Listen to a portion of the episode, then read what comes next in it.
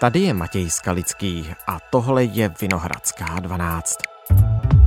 Už více než 100 tisíc lidí uprchlo z náhorního Karabachu do Arménie. Region plně ovládla azerbajdžánská armáda. Území... Baku tvrdí, že reaguje na provokace. Nejdelší konflikt... Do náhorního Karabachu se po 30 letech vrátila mise OSN podle agentury... Z oblasti přitom většina obyvatel arménského původu odešla v předešlých dnech. Potom... Mezinárodně neuznaná Karabašská republika přestane 1. ledna příštího roku existovat. Země duchů, tak vypadá po zářijovém blitzkriegu arménský náhorní Karabach. Mezinárodně neuznaný stát během pár měsíců úplně zanikne. Spolkne ho Azerbajdžán. A otázka zní, není Karabach pouze před krmem? Řešíme s Tomášem Šmídem, politologem z Vysoké školy Ambis. Dnes je pátek 6. října. Dobrý den, vítejte ve Vinohradské 12. Krásný den přeju. Do náhorního Karabachu před pár dny dorazila mise OSN. Stalo se tak po dlouhých třech dekádách. Jaká je tedy na místě situace? Skutečně tak vážná? Náhorním Karabachu, tedy o kterém se tady bavíme, tak situace skutečně vážná je. A to už poměrně jakoby dlouhou dobu, když tedy odmyslím to, že tam eh, mizerná situace panuje celou tu postsovětskou éru, tak eh, v kontextu toho aktuálního dění bych eh, chtěl zdůraznit, že tam vlastně už několik měsíců probíhá blokáda ze strany Azerbajdžánu. Hmm. Ten začátek můžeme datovat 12. prosincem 2022, takže humanitární situace za těch několik měsíců, kdy do oblasti skutečně nebyly vpouštěny zdravotnické potřeby, potraviny, léky, energie. Ve finále už tam potom byly velké problémy s pitnou vodou, tak se samozřejmě ta situace dramaticky zhoršila a ta oblast eh, se ocitla prakticky na pokraji hladomoru. Neříkám, že tam hladomor jako takový propukl, hmm. ale když bych to řekl takovým trošku odosobnělým výrazem, ty lidé nám zažívali velký potravinový diskomfort.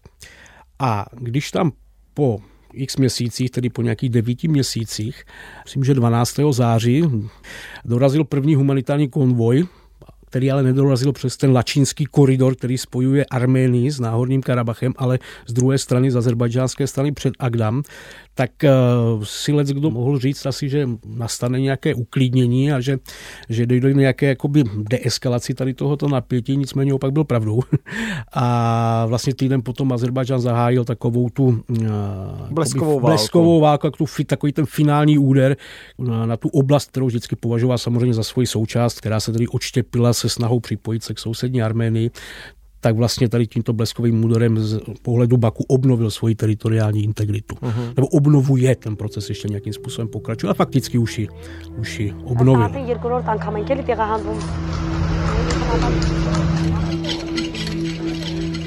My se bavíme o malé oblasti v regionu Zakavkazka, vtěsnané mezi Azerbajdžán a Arménii. Z té oblasti proto jsem se i ptal na tu situaci na místě. Odešlo na 100 tisíc lidí za ty poslední dny a týdny jsou tam prázdná města.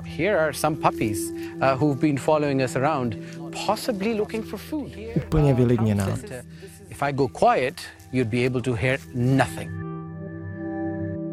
Tak nepřišla ta pomoc od OSN nakonec. Eh, pozdě má vůbec ke komu směřovat? OSN mm, často hodí pozdě a selhává v takových situacích. A co se týče toho náhodního Karabachtu, tak tam skutečně přicházejí, jak se lidově říká, s křížkem po funuse, jo? protože jestli tam v té oblasti žilo na 120 tisíc Arménů, hmm. formálně, já osobně tedy bych operoval jako fakticky s trochu menším číslem, ale 120 tisíc formálně. A nyní máme vlastně zaregistrovaných nějakých 100 tisíc až 101 tisíc uprchlíků ve vlastní Arménii. Bezdomné sabati. Přičemž tam jakoby někde těch pár tisíc lidí tedy v úvozovkách lítá, no, statisticky, takové sem přichází v momentě, kdy potom sama vlastně přichází s odhadem, že v oblasti zůstalo maximálně tisíc Arménů.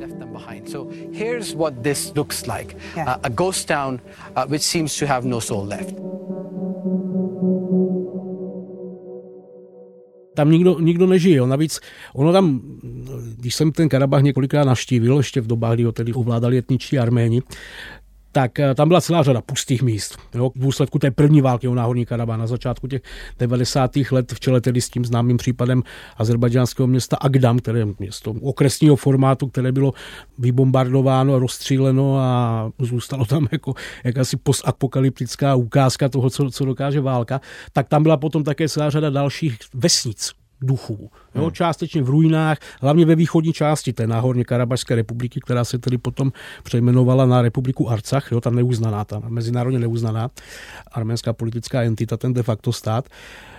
Nicméně v současnosti pustí úplně celý ten Karabach. A to když si vezmeme, že to je oblast, která měla přes nějaké 4000 km čtverečních a Stepanakert byl zhruba třeba 60 tisícové město. Hlavní město. Hlavní město, správní středisko. Hmm. Jo, Azerbajdžanci mu říkají Hankendi, Stepanakert je arménský název tak to musí být skutečně víze ještě, ještě mnohem, jakoby, eh, mnohem eh, dramatičtější. dramatičtější a děsivější než ta situace, která tam byla do té doby, kdy hmm. vlastně taková ta města a vesnice duchu nalézáme jenom v té východní části. Hmm. Nyní je to celá ta oblast, která samozřejmě pravděpodobně bude dosídlena v dohledné době etnickými Azerbajdžánci a to nějakou dobu bude trvat a jako ty, ty obrázky tam skutečně, co jsem sledoval na videích nebo hmm. na fotografiích, působí někdy velmi sugestivně.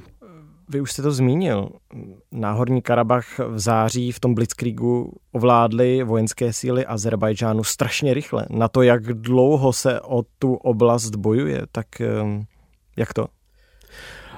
Tak Azerbajdžán během těch 25 let, řekněme zhruba toho období od toho příměří z května 1994, byl stále frustrovanější v tom smyslu slova, jakoby z nevývoje statičnosti a neúspěšnosti těch mírových jednání. Jo, že vlastně nějakých 13-15% eh, jeho území ovládala arménská, arménská vojska, hmm. že Arméni tu první válku z vojenského hlediska vyhráli. A Arméni prospali do značného. Arménská strana prospala tady tuto dobu, kdy měla tu jako naprosto nespochybnitelnou vojenskou výhodu, jo, na jejímž základě jako by měla mnoho trumfů při tom vyjednávání. Jo, nicméně takové to oddalování a neřešení a spoléhání se vlastně na jakýsi ten status quo, který, který tam zůstal, tak ten Azerbajdžán byl stále více frustrovaný. Přičemž ale v průběhu, jak rostla ta azerbajdžánská frustrace, tak rostla jakoby síla azerbajdžánské ekonomiky, jak jistě víme, protože i my jsme, my jsme azerbajdžánští zákazníci v této souvislosti, myslím jako Česká republika, tak Azerbajdžán začal velice důsledně kapitalizovat své přírodní bohatství, které se nalézá především v tom kaspickém šelfu, v té kaspické pánvi, což je bohatství ropné, ale i plyné. Jo. Tam, kromě, je tam tedy ropa, zemní plyn, ty nejdůležitější uhlohydráty. A Azerbajdžán, navíc i to bohatství, o tom bohatství rozhodovala více úzká klika Alijevovy rodiny, což je tedy azerbajdžánský prezident, regulární diktátor. No, takže to je prostě, tam jako o nějakých demokratických procesech se vůbec ne, nemůžeme bavit v Azerbajdžánu tak eh, ty peníze samozřejmě, kromě toho, že to směřovalo tedy na konta své rodiny a svého klanu, tak zásadně začal posilovat ozbrojenou sílu hmm. Azerbajdžánu, což Arménie nedělala. jo. Ta byla taková jako uklidněná tím příměřím. Taková ukolébaná. Ukolébaná, mnohem lepší slovo. Ukolébaná tím příměřím, spoléhající se na ruskou pomoc a garance, mm-hmm. které sice nějakým způsobem byly, jakoby smluvně stvrzeny především s tou Arménií, ale Rusko nikdy nepřerušilo vztahy s Baku. Jo? A vnímavější arménští analytici samozřejmě velice nervózně sledovali tady ten proces, kdy uh, upozorňovali na to, že to jako by ta ruská podpora prostě není. není jako jednoznačná, že ruská strana prodává spoustu zbrojní techniky Azerbajdžánu. Především kvalitnější ruské zbrojní techniky Azerbajdžánu než Arménii, kam s prominutím posílali šrot. Mm-hmm. Jo? A to často za tichého souhlasu, potožmu kooperace arménských elit, což samozřejmě mělo formu korupční vaze především, a ulehčeno to bylo také tím, že vlastně v Armenii byl u moci dlouho takzvaný karabašský klan, což byla jako garnitura politiků, což byli vlastně karabaští Arméni, kteří se skutečně v Karabachu narodili a mnozí z nich si právě udělali jméno v té první karabašské válce, kterou Arménie dovedla do, řekněme, z vojenského, z vojenského hlediska do vítězného konce. A ten karabašský klan, který je tedy symbolizován především bývalým prezidentem jak náhodního Karabachu, tak později Arménie, Robertem Kočarianem, tak to byla jakoby velmi proruská klika. Hmm. Jo. A tím, jak dlouho byla u moci, tak jestliže jakoby někoho na té arménské straně skutečně chceme vinit z té situace, z toho marazmu, do kterého se vlastně ta Arménie a arménské ozbrojené síly dostali, no tak je to právě karabašský klan. A ta situace dospěla do takového stádia, že že skutečně ten Azerbajdžán získal tu vojenskou převahu, tu vojenskou superioritu, která se jasně ukázala v tom roce 2020 v té šestitýdenní válce. Šestitýdenní válce. Ostrý, horký konflikt. Naprosto jasně, kdy tam skutečně, jo, jednak svět byl trošičku orientován spíše na problémy s covidem-19 a tak dále. Hmm. Celkově ta, jakoby to mezinárodní dění bylo takové v mnoha ohledech rozhozené, bych řekl tak toho využili. Navíc měli k dispozici mnohem asertivnějšího patrona, spojence, než Arménie, a to tedy Turecko, Erdoganovo který tam navíc dokázal naverbovat také tisíce syrských džihadistů, kteří tam jako naprosto prokazatelně na té azerbajdžánské straně bojovali. A prezident Recep Tayyip Erdoğan vidí pouze jediné řešení situace. Mír může v regionu zavládnout jen tehdy, až Arménie vyklidí okupované území Azerbajdžánu. Arménie, přesně řečeno neuznaná republika Náhorní Karabach, ztratila většinu svého území, předala Převod území v nárazníkové zóně Náhorního Karabachu vychází z dohody o ukončení bojů, kterou 10. listopadu zprostředkovalo Rusko. A Azerbajdžán to opravdu považuje za své slavné vítězství a dokonce ten začátek války a konec války už v kalendáři zaznamenali jako eh, v podstatě státní svátky. O tři roky později Dobré ráno, je úterý 19. září. Teď je 6 ráno, jsou tu další zprávy. Nejdelší konflikt v postsovětském prostoru nabral novou eskalaci. Azerbajdžán zahájil rozsáhlý útok na náhorní Karabach. Území... Chybí potraviny, léky, drogerie i veškeré ostatní zboží, které mezinárodně neuznaná republika Arcach dovážela. Mlčí západ a to už je pro Armeny vlastně horší, protože tím pádem se ocitla úplně úplně osamocená. Rusko nebylo vyčerpáváno válkou na Ukrajině, tak by nebylo pro Azerbajdžán tak snadné zmocnit se Karabachu. Jistě. Mezinárodně neuznaná Karabašská republika přestane 1. ledna příštího roku existovat. Vysvětlete mi prosím ještě jednu věc. Proč se vůbec, eh, já vím, že budeme muset ještě hlouběji do historie, ale proč o ten náhorní Karabach ty dva státy soupeřily? Náhorní Karabach byla oblast, když se rozpadalo carské Rusko a rodilo se to bolševické Rusko a Sovětský svaz, tak tam žilo 91% Arménů. Hmm. Etnických.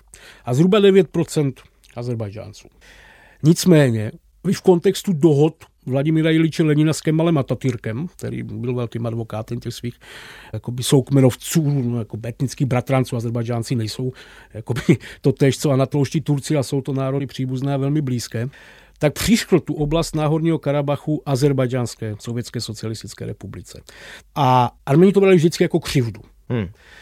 Potom v průběhu těch 70 let existence toho Sovětského svazu se dostáváme na ten konec 80. let, tam těch Armenů ale pořád je 76%, čili naprosto jasná jako populační většina v té oblasti je tvořena etnickými Armény.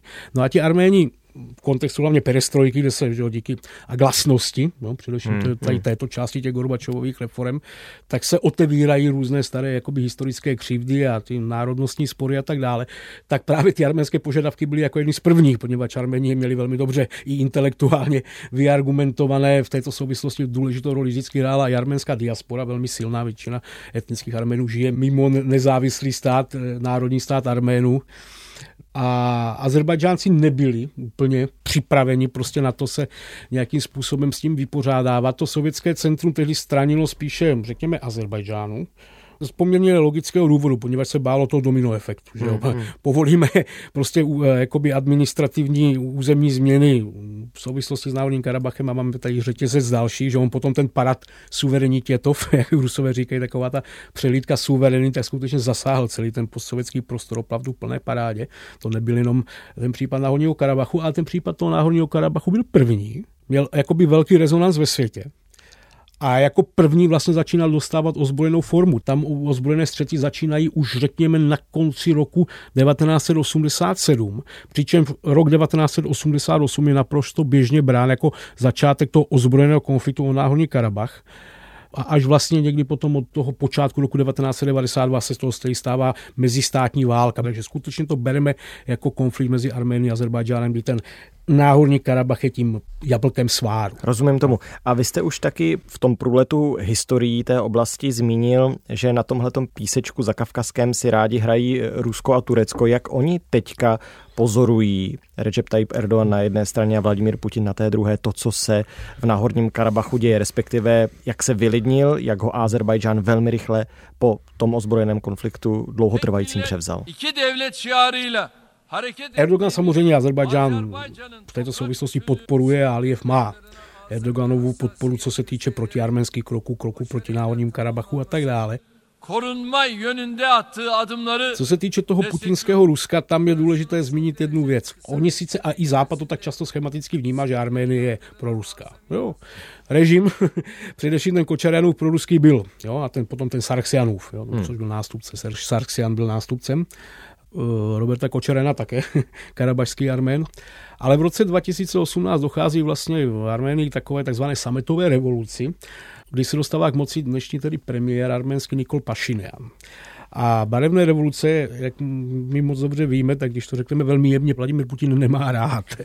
Jo? A ne, nemá rád politiky, především politiky v postsovětském prostoru, hmm. kteří se dostávají k moci tímto způsobem. Vladimir Putin skutečně jako nepřijal ten Pašinanův příchod k moci. Rozhodl se potrestat Pašiniana a tu jeho garnituru a ty lidi, jo, tu část Armenů, kteří ho volili tím, že dal ruce pryč od té karabašské záležitosti v tom smyslu slova, že dal Azerbajdžánu při nejmenším tichý součas tomu reintegrujte. Prezident Aliyev говорит, ну вы же знаете, что Армения признала что Karabach nás. Ukázalo se to velice dobře v té šestitýdenní válce, tam skutečně faktická pomoc z té ruské strany nepřišla. Přiznala suverenitet Azerbajdžana nad Karabachem. Pak tam bylo tedy uzavřeno příměří, jak jistě víme, že někdy v tom listopadu 2020, kde moderované Ruskem. Ruskem, kde se Rusko samozřejmě zavázalo, zavázalo k určitým krokům, jako je třeba patrolování toho lačinského koridoru. Hmm, to je jediné spojnice mezi jo. vlastně Arménií a Náhorním Karabachem. Přesně tak, jo, což je cesta navíc složitá, jsem tam párkrát jel, takže tam jako je tam nějakým prostě klasickým tahačem, kamionem je jako řícky skutečně velká výzva. Jo? Nepředstavujeme si to jako nějakou dálnici nebo něco, to je prostě hmm. sice s celkem kvalitního asfaltu, ale, ale přece, jenom, průsmyk. přece jenom prostě přes horské průsmyky ve hmm. vysokohorském prostředí regulérně. A jak jako by se zhostili Rusové tady tohoto úkolu, tak to jsme viděli právě na té devítiměsíční blokádě, že tam vůbec nebyli, nebyli schopni nějakým způsobem těch svých závazků dostat. Celá řada karabašských Arménů, kteří vždycky byli ještě více proruští než mnoho Arménů ve samotné Arménii, tak byla naprosto jako v šoku vlastně z toho, jak ti Rusové se tím chovají, že vůbec tu fyzickou bezpečnost nejsou schopni zajistit. No, no takže takovým obloukem jsme se dostali zpátky do současnosti, kdy náhorní Karabach, arménský Karabach, přestává existovat 1. ledna 2024.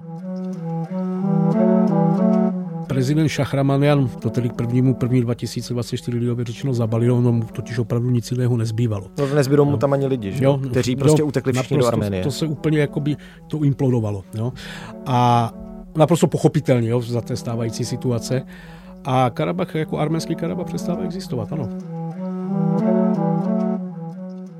No a mě teďka jo. zajímá tedy ještě jedna dodatečná otázka, co to bude znamenat pro Arménii, protože přijmout 100 tisíc lidí to není jen tak, tak co s nimi bude dál a co to znamená do budoucna pro vztahy mezi Arménií a Azerbajdžánem? tak přijmout to rozhodně nebude jen tak. Jo. Ta Arménie je formálně 3 milionová, reálně tam také žije spíše méně lidí, tam je velký odliv lidí mozku díky té letité geopolitické izolaci, která znamenala i jako ekonomický marazmus a asi chudobu reálnou. A 100 tisíc lidí přímo v takové zemi, to je velká zátěž. Tam samozřejmě mezinárodní společenství jako skutečně to ignoruje do značné míry, nebo ignoroval to, myslím, mezinárodní společenství, především to západní tedy. Tu situaci tak nyní slibuje Arménii, že jí bude pomoženo té humanitární zátěži, která na ní byla tím 100 tisícem uprchlíků uvalena, protože tam si ještě nutno uvědomit, že ti uprchlíci díky té blokádě často přicházejí ve velice mizerném zdravotním ano, stavu. Ano. Jo, výhladověli skutečně prostě nemoci, které nemohli léčit, poněvadž prostě ten zdravotnický systém se tam hroutil díky tomu, že tam nebyly pouštěny ty dodávky léků a zdravotnických potřeb a tak dále. Eh, Světová zdravotnická organizace už pokud vím, tak jako by zahájila nějaké kroky, tedy eh, reálné, skutečně reálné kroky k té pomoci Arménii z Brusel, Washington, samozřejmě ve Washingtonu. Tam je důležité si uvědomit, že pořád je poměrně silná arménská lobby, jo, jako vlivná, ale zátěž to bude samozřejmě obrovská. To, Dobře, to a ta navazující, pardon, ta navazující hmm. otázka pro další vztahy mezi Arménií a Azerbajdžánem to znamená co? No, tohle samozřejmě jako by zadělalo na další obrovské křivdy. Jo, to je regulární etnická čistka. To, že není až tak krvavá zatím, to vůbec je to jenom zatím? Je to dost možná jenom zatím. K tomu se hned dostanu. Protože to, že se ti lidi zvedli, nebo že se zvedli sami, tak to neznamená, že to udělali dobrovolně. Pro no, oni tam že? taky mohli zůstat. Mohli... Azerbajdžán neříkal, jo, my mohl... vám nic neuděláme, ale... Ale věřte diktátorskému režimu, který nerespektuje základní lidská práva a svobody ani svých vlastních etnických soukmenovců. Jo, takže jakoby věřit cokoliv takovému režimu nemůže ani prostě sám Azerbajdžánec, velmi často na tož Armen, kde té vzájemné dehumanizaci a demonizaci obou těch národů došlo do takové míry, že to je práce na generace a generace, pokud to vůbec někdy nějakým způsobem zmírněno či vyléčeno bude. Tak znamená vaše predikce po tom prvním lednu 24, co bude? Tak nebude tam žádný Armén, možná tam, nebo takhle, možná tam pár těch stovek těch Arménů zůstane, ono by se to tomu Baku trochu hodilo, jo, aby mohlo říkat, ani se integrují, by to došel dobrovolně, přece tady máme a my jim nějakým způsobem tady garantujeme ta práva, integrujeme do naší společnosti a tak dále. Možná té oblasti okolo toho Stepana Kertu zůstane nějaký formální jakoby status. Samozřejmě by se to hodilo hodně Rusku, hmm. aby tam hmm. pár Arménů zůstalo, aby mohli odůvodňovat tu svoji vojenskou přítomnost tam. Jo. Ale reálně ten arménský Karabach končí.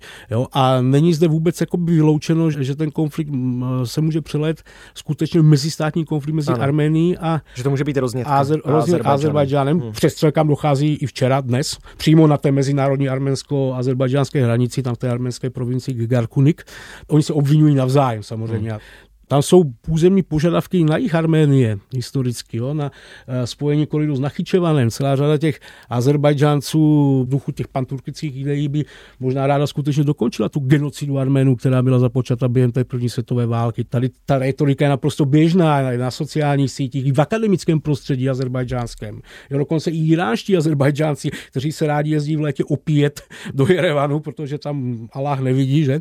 Do křesťanského města, nominálně křesťanského křesťanského města, tak také jako vyjadřují nadšeně, hmm, to hmm, sjednotíme hmm. a vyhladíme ty armeny z povrchu zemského. Vidíme, že někteří azerbajdžánští vojáci mají nášivky s portrétem Envera Paši, jo, hmm, hmm. osmanského ministra války s protiarménskými nápisy a tak dále. Takže i tato rovina tady pořád existuje. Vysí, Navíc v kontextu toho, kdy Turecko nikdy nepřiznalo odpovědnost za tu arménskou genocidu a, a celkově ta, jako ta politika toho popírání je velmi bizární a hlavně to ve své podstatě pokračováním té genocidy. jo, jo, minimálně na té retorické úrovni. Takže tam jako samozřejmě potenciál jako k tomu, aby se tam došlo k něčemu ještě horšímu, prostě bohužel existuje. Hmm. Jo.